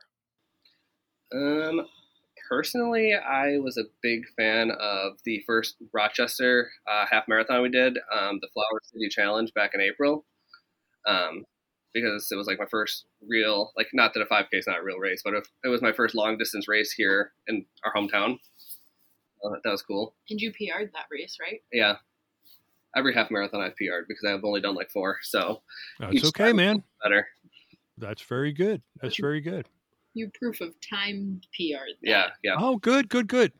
Oh yeah, I think I remember you making a got like note of that. Yeah. I got like a 204 for that race. Oh yeah, yeah. Two hundred four is a good. Yes, that's solid. That's a that's a solid corral placement. I'm now I'm going by history. Okay, I never know what they're going to do from one year to the next. But yeah, two hundred four used to be a good solid time. And regardless of what they do, I know it's going to be a good corral placement for you because that's that's just a good time. it's one of those things. I don't know if I'll even take that placement. I'll probably end up going starting wherever she starts, just because you know it's more fun to Sure. have someone hang out within the corrals um, or start groups. And um, but I was just like, it's kind of just nice having like a lower number on your bib. It's cool. You're right, and and I understand. I've done that myself. I've I've dropped back, and that's cool. Um, did you have a favorite, Karen? Uh, my favorite race of the year was probably marathon in January at Disney because it At Disney. yeah, it was my first full. Good for you. For years, I said I would never do a full. Um, Uh huh. Uh huh. I didn't train as well as I probably should have because on my 15 mile run last year, I sprained my ankle really bad. Ooh. Um, but I finished. I was Atta probably girl, the yeah. last five finishers on the field, but I finished. So this year, I'm just going to do better than that, and it'll be fine. That is. That will be fine. And Well, of course, even said if you'll you never do it again. yeah, we see how that worked out for me. Heck, even if you do the same as you did last year, it'll be fine because you'll have finished, and really, that's all that matters. That's great. Um, so you're you're down at Disney World for marathon weekend. Uh, anything big between now and then? Um, we are actually in a stretch right now where we have three half marathons within four weeks. Um, Okay. So Oh, this wow. week, this weekend, we're running the Rochester half marathon. Uh huh. Um, next Sunday, we're running the Wine Glass half marathon in Corning. Yeah, yeah, we're familiar with that one. And then two weeks after that, we're doing the Excelsior Challenge at the New York State Fairgrounds. Uh, we're doing a 10K on Saturday and uh, half marathon on Sunday. Because we figure if we're doing all these training runs for Dopey, we might as well get medals and shiny things. Oh yeah, yeah, yeah, yeah. And it's all, always all good training. Yeah, It's always easier to run in the race setting for me, at least. yeah. We we sometimes refer to those as catered training runs, where we're not out to do anything impressive. We're using them to train for the event in January, and we don't have to carry our own uh, hydration because it's out there for us, and we don't have to worry about rest stops because they're out there for us. Yeah. They're catered, catered training runs. Yes. And then Good one for, good for you. Yes. Wine and dine. Oh, you're you're going to be there in November. Yeah, She's doing every race Perfect. Outstanding. for the whole perfect season. season. I had a girl. Good for you. I'm I'm there all four weeks. Many of us are there all four weeks. At least one of us. I think Allie's a. Allie, you you've got all the races. I got them all too. I'll see you Yeah. there. Yeah, I'm there all four weekends. Not for all the races though, but I am there all four weekends, and it'll be it'll be a blast. We'll be looking forward to seeing you there. So, question is, you're running down the field. Are you faking carrying a football?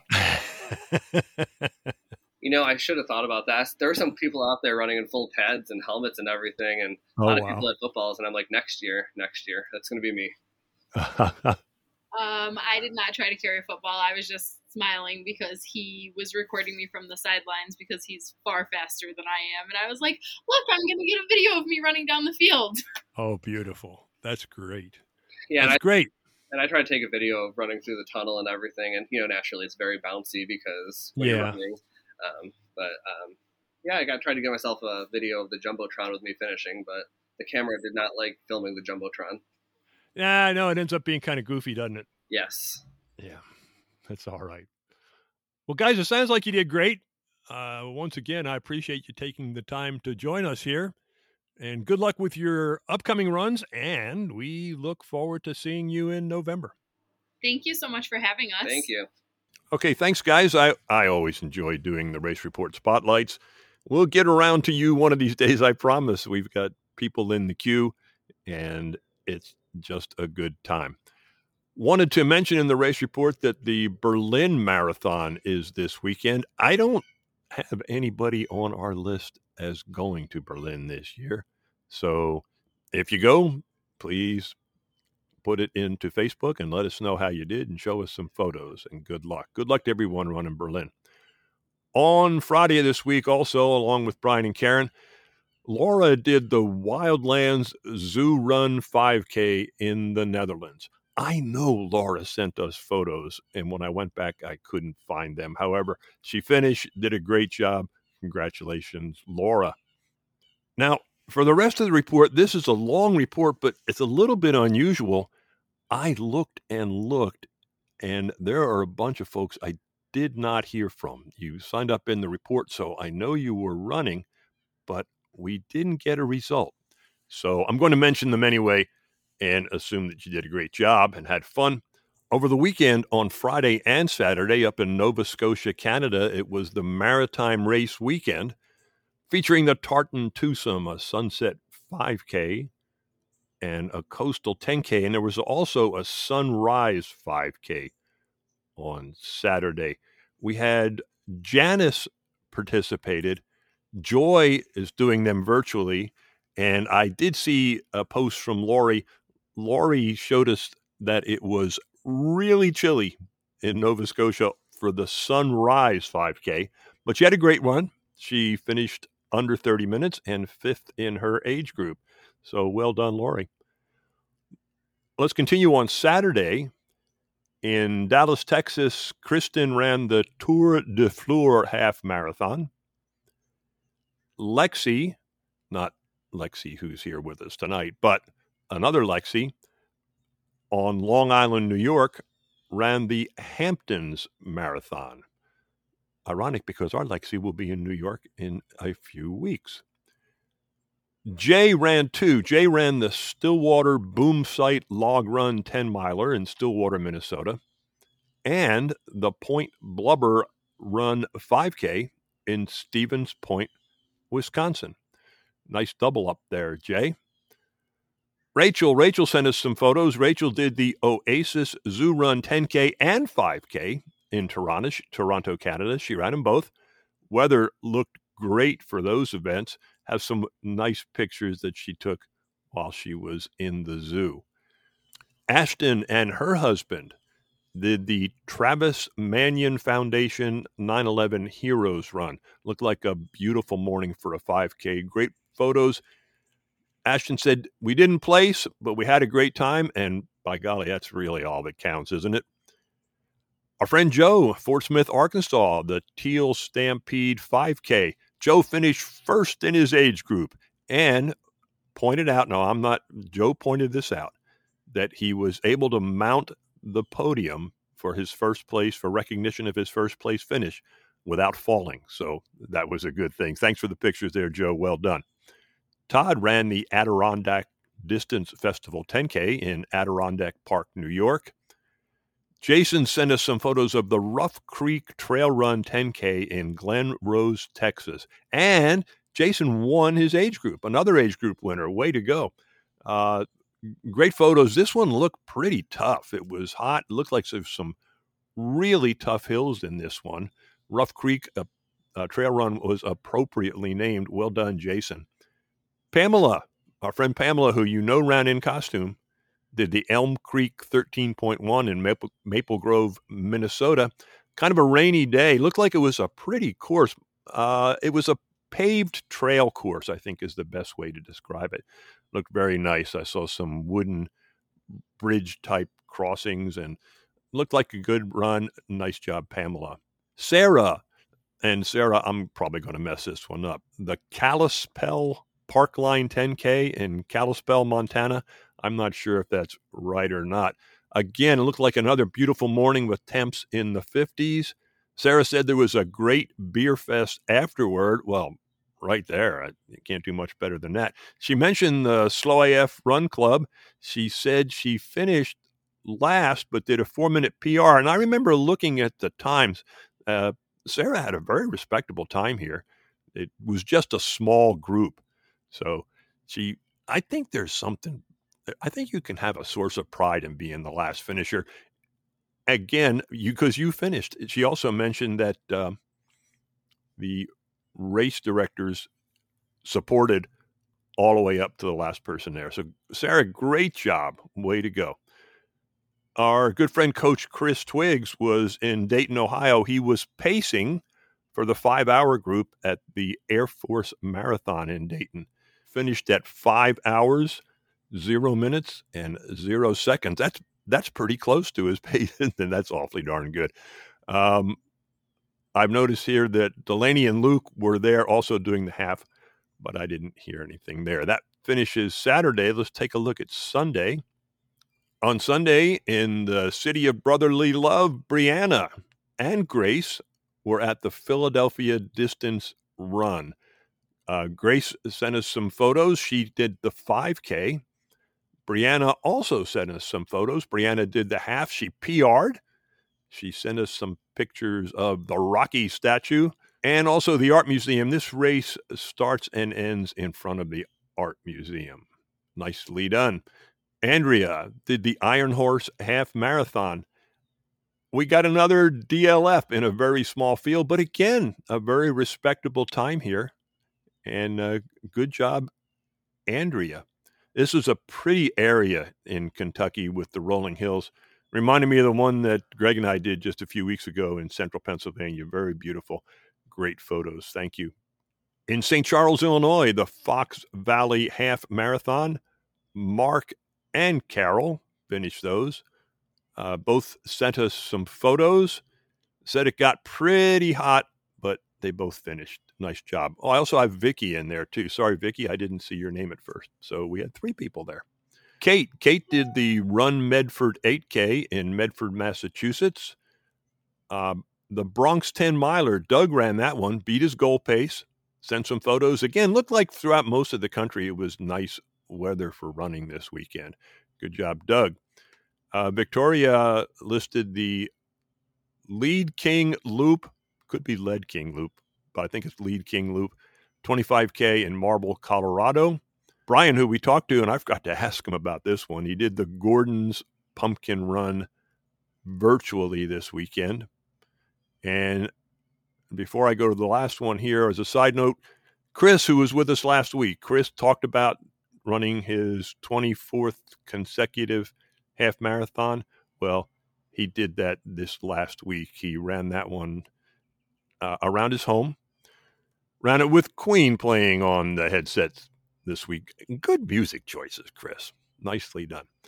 The uh, last running event we have was in Toronto, Canada, the Terry Fox Run.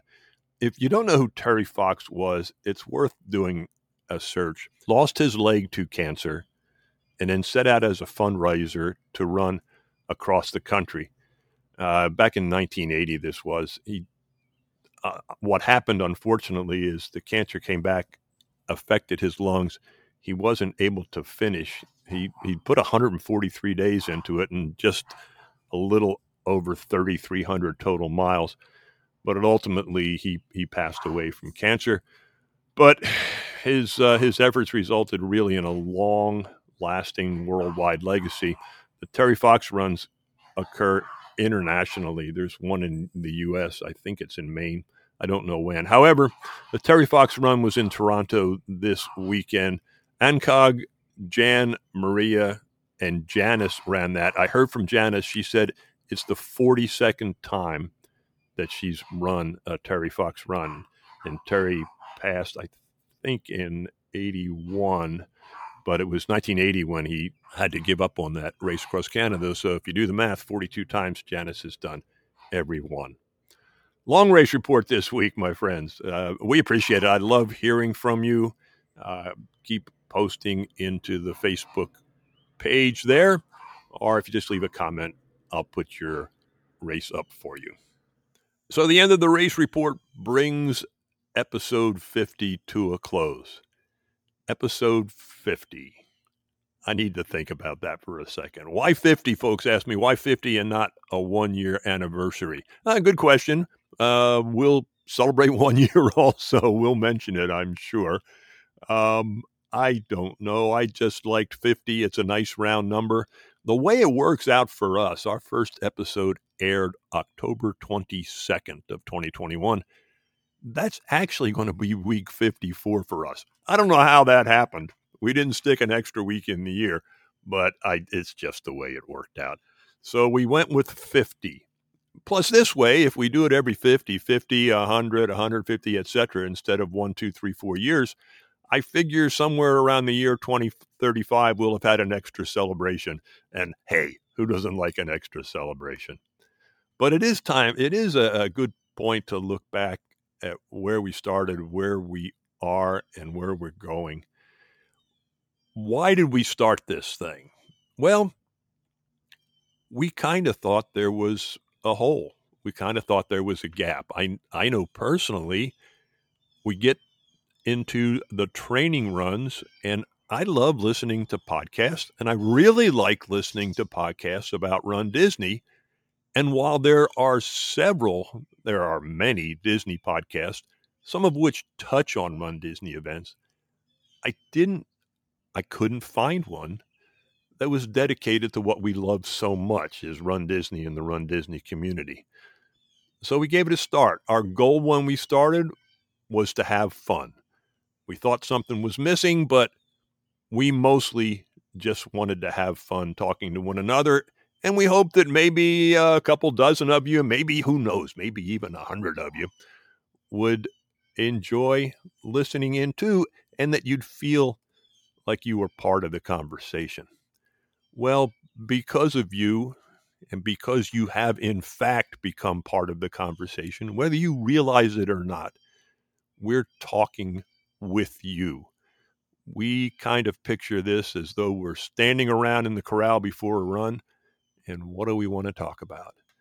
And because of you, this thing has grown way beyond our wildest expectations. I pay for a subscription service. I don't pay much. Tracks how we're doing in the podcasting world, and we're doing extremely well. One of the things that I find interesting is that we chart, meaning we show up amongst the top 200 running podcasts in 12 different countries. I think that's pretty cool. I think we've created, created maybe not the right word, but we've tapped into a wonderful large community. We love the reaction of our friends. I love the reaction that I get when I ask folks if they want to be on the race report spotlight. That's so exciting and so much fun. You know, at the end of, at the end of every episode, we finish with, "And if you run, you are our friend." That's a line I stole from the golf coach Harvey Penick. I transcribed it a little bit, but we mean it. We mean it, and we also know that through this community, you're becoming friends with one another and that we can't wait to see all of you live and in person at Disney World. That's coming up in the not so distant future. We have so much in common, and maybe the podcast highlights some of that. Maybe you can feel it, and maybe it taps into that camaraderie that we have. We feel so fortunate, so blessed that you are willing to spend part of your valuable time listening to us, and we try never to forget that that it's you who we're talking to. We sometimes talk amongst ourselves. We did it a lot this week. We sometimes tell our own stories. Again, we did that a lot this week. But the bottom line is this podcast is about you.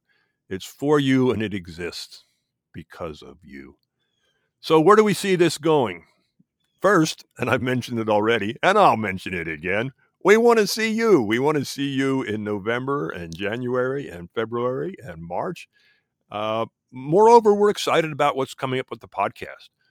We look forward to making new friends, visiting with new guests. You know, after uh, springtime last year, when our first iteration of the podcast, we thought it would be tough to carry through the dead space between the springtime run and the wine and dine run. Turned out that wasn't true. Mostly, we want to increase our interaction with you. You know, we're trying to do that in a couple of ways with the the join the conversation link, asking you to introduce the podcast. Don't forget, we still want you to do that. And we, we'd like to make you a more integral part of each episode. We want your feedback. You got ideas to make it better? Let us know. You got ideas for an interview that you'd like to hear? Maybe a new one, maybe someone you'd like us to bring back? Let us know that too. The big thing is, this is yours. We're just lucky enough to be able to record it every week. So that's 50, onward to 100. My friends, that's going to wrap it up. I say, my friends, and I'll say it again if you run, you are our friend. You know that. We look forward to seeing you. We look forward to coming back next week. Don't forget the balloon ladies are with us next week. Until we meet again, happy running.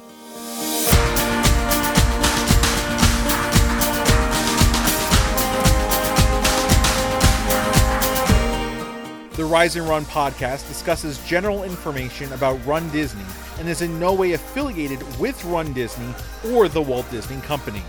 Any information or advice discussed on this podcast should not be considered medical advice and should always consult with your healthcare provider or event organizer.